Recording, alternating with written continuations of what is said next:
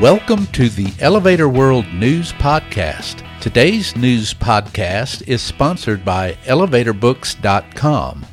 From educational programs and books to unique gift ideas and more, the only website you need is ElevatorBooks.com. This site offers books and materials on maintenance, safety, history, legal issues, technology, and more. Start browsing today at elevatorbooks.com. This is your daily industry news update for January 25th, 2021. In today's news, Kone has announced several personnel changes. An investment firm is taking a stake in Chicago's urban elevator service. The International Association of Elevator Consultants is soliciting submissions of topics for its upcoming seminar sessions and a developer is downsizing a project proposed in Brisbane, Australia. Kone recently announced changes on its executive board and a new managing director of Belgium and Luxembourg. Johannes Frände was appointed executive vice president, general counsel, and a member of the executive board. Based in Espoo, Finland, Frände reports directly to Kone president and CEO Henrik Ehrnrooth. He succeeds Klaus Cawén, who is focusing on non executive duties after nearly 40 years of service. Cawén will support Frände in the transition through March and will continue as an executive advisor through April 1st. The acquisitions team that currently reports to Cawén will transfer to the finance team, reporting to Executive Vice President and Chief Financial Officer Ilkka Hara. Thomas Hinnerskov has been appointed Executive Vice President for South Europe, the Middle East, and Africa starting April 1st. Based in Copenhagen, Denmark, Hinnerskov will continue as a member of the executive board, reporting to Ehrnrooth.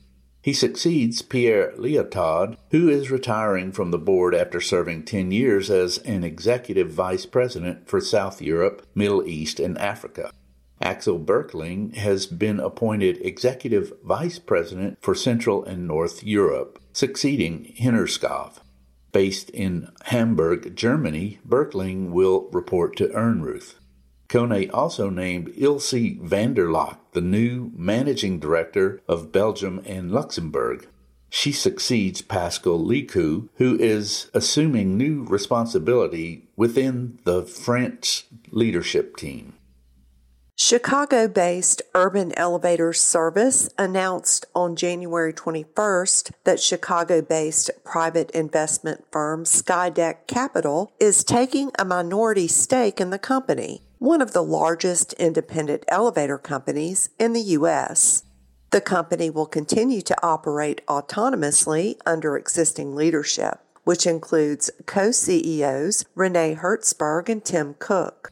Urban Elevator has provided installation, modernization, repair, and maintenance services to clients in the commercial, residential, educational, retail, and other sectors for more than 35 years.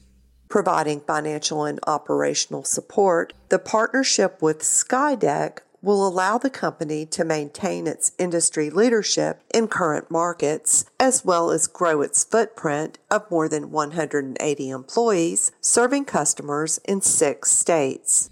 Maven Group of Naples, Florida, facilitated the transaction. IAEC, the International Association of Elevator Consultants, is soliciting submissions of topics for presentation at the IAEC Forum NYC seminar sessions. The event is taking place on April 19th through 23rd at the Crowne Plaza in New York City's Times Square. Organizers said education centered presentations with minimal sales pitch may be given on topics of interest to vertical transportation consultants, including new products, technology, and safety codes. Both consultants and vendors are encouraged to submit presentation ideas to IAEC Executive Director Sheila Sweat, including presentation title and summary and presenter name and company name. For more information, follow the links in the news item at elevatorworld.com/news. A multiple tower plan in Brisbane developed by Wentworth Equities has been reimagined with a new name, fewer, shorter towers, and no hotel, the urban developer reports. Designed by Sydney based Fuse Architecture, the new plan, Platinum, features an initial 29 story tower with 153 residences, ground level retail, parking, and sky gardens. It includes an option to build an additional two towers. Approved in 2014, the previous plan, Icon, included four towers up to 34 stories, 567 apartments, and a 227 room hotel set to rise in the North Shore Hamilton area between the CBD and Gateway Motorway Bridge, the current plan represents, quote, a shift in mindset from apartment living to sky home living, end quote, for young professionals with families as well as downsizers.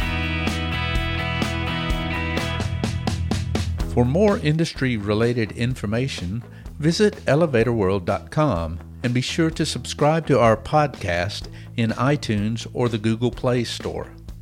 If you're interested in becoming a sponsor of the Elevator World News Podcast, just let us know by emailing advertising at elevatorworld.com.